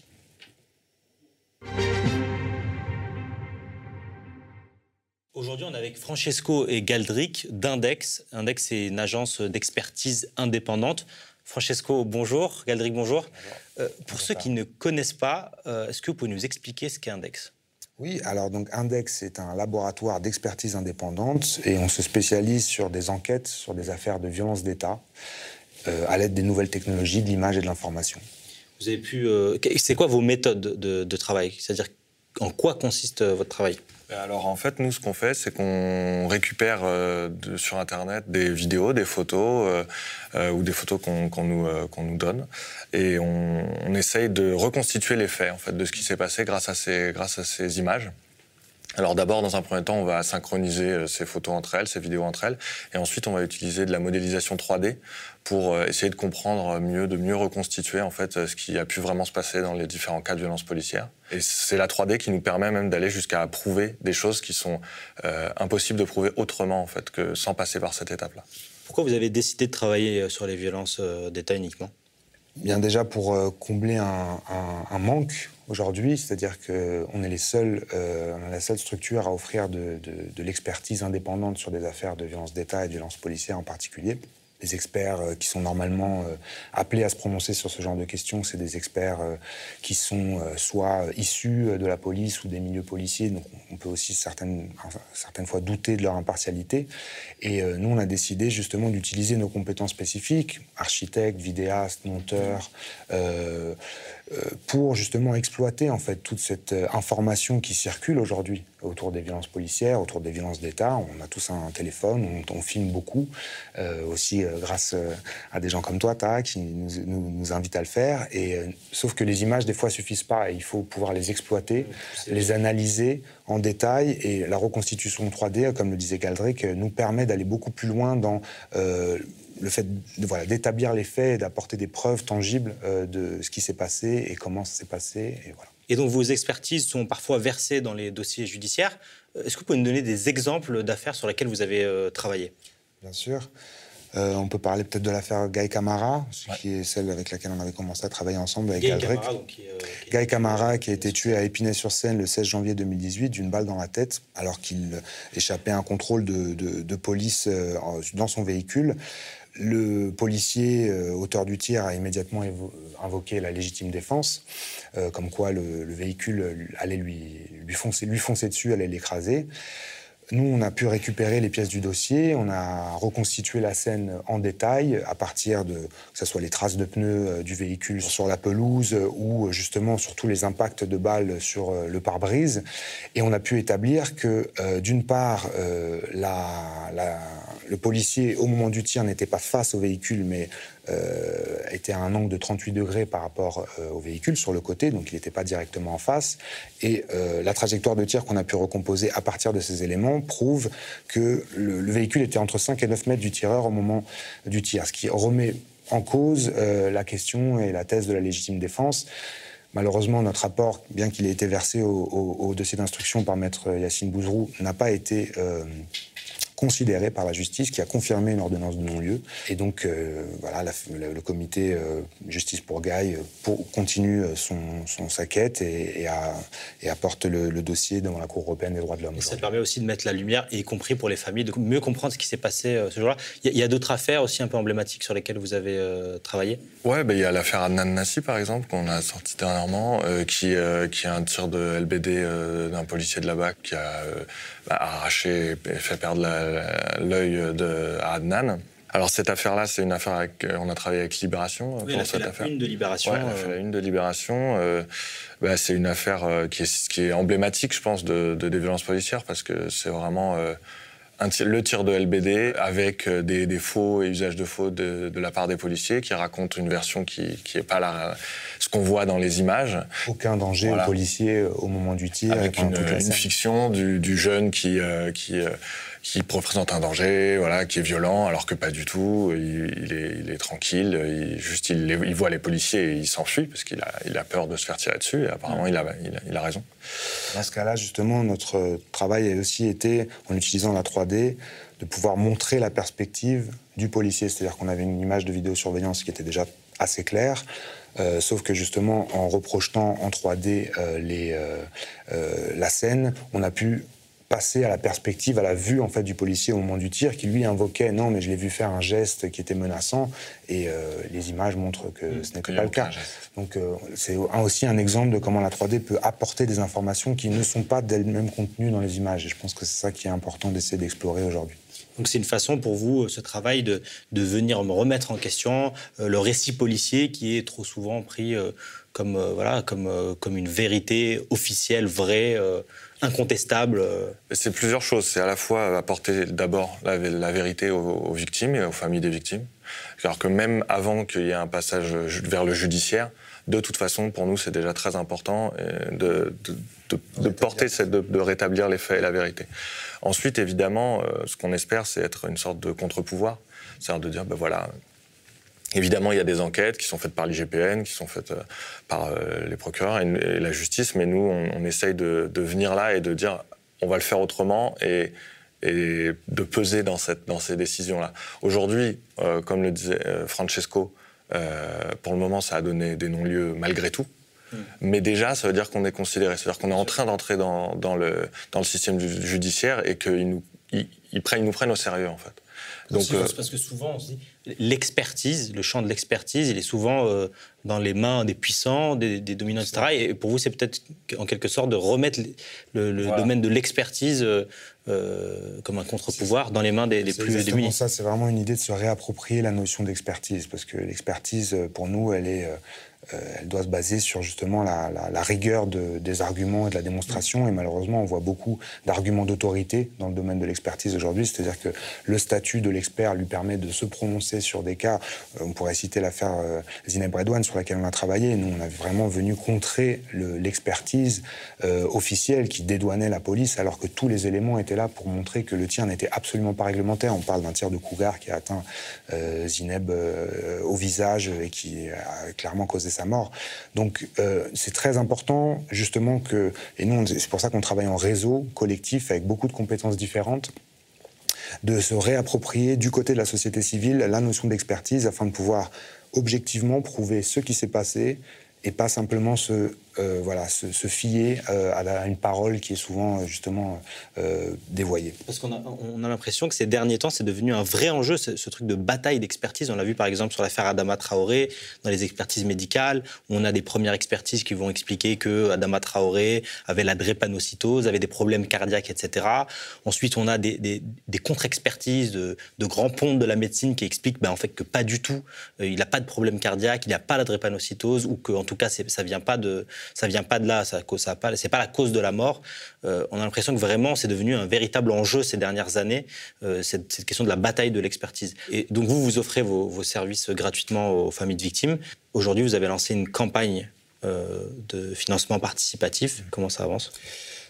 Alors ça avance, doucement, mais ça avance. Et merci de nous donner cette possibilité de, présenter un peu notre projet ici, parce que justement, on a besoin vraiment de tout le monde. C'est-à-dire que notre modèle de fonctionnement, il est basé sur euh, la solidarité. Euh, justement, comme euh, on en parlait, on, décide de, ne pas faire payer les familles de victimes, les victimes elles-mêmes, pour les expertises qu'on produira à leur demande, par des soucis d'impartialité, mais aussi parce que justement, on estime que ce n'est pas à la famille de débourser ces sommes pour simplement établir vérité et justice. Forcément, euh, pour couvrir les coûts internes, parce que des enquêtes comme les nôtres, elles coûtent en moyenne 6 000 euros euh, chacune, ça prend beaucoup de temps, c'est des semaines de travail, etc. Forcément, la seule façon de poursuivre notre travail, c'est d'obtenir des financements. On a choisi ce, modèle du, financement euh, voilà, par les dons. On est une organisation à but non lucratif et on essaie simplement de couvrir nos frais pour continuer à faire notre travail. Donc le financement participatif nous paraissait la meilleure façon, en fait, de, de, poursuivre cette aventure. Et voilà, aujourd'hui, donc, on fait un peu appel à, vous tous, euh, vous toutes, euh, pour, euh, nous aider à, pouvoir continuer, en fait, d'enquêter et de produire des expertises sur des affaires qui, en fait, nous concernent tous aujourd'hui, parce que on voit bien que les abus du pouvoir policier touchent un peu tout le monde dans la société aujourd'hui. Le média devient une coopérative, alors pour garantir son indépendance, n'hésitez pas à devenir sociaux et à nous soutenir sur le mediatv.fr. Et pour ne rien rater de nos contenus, abonnez-vous au podcast.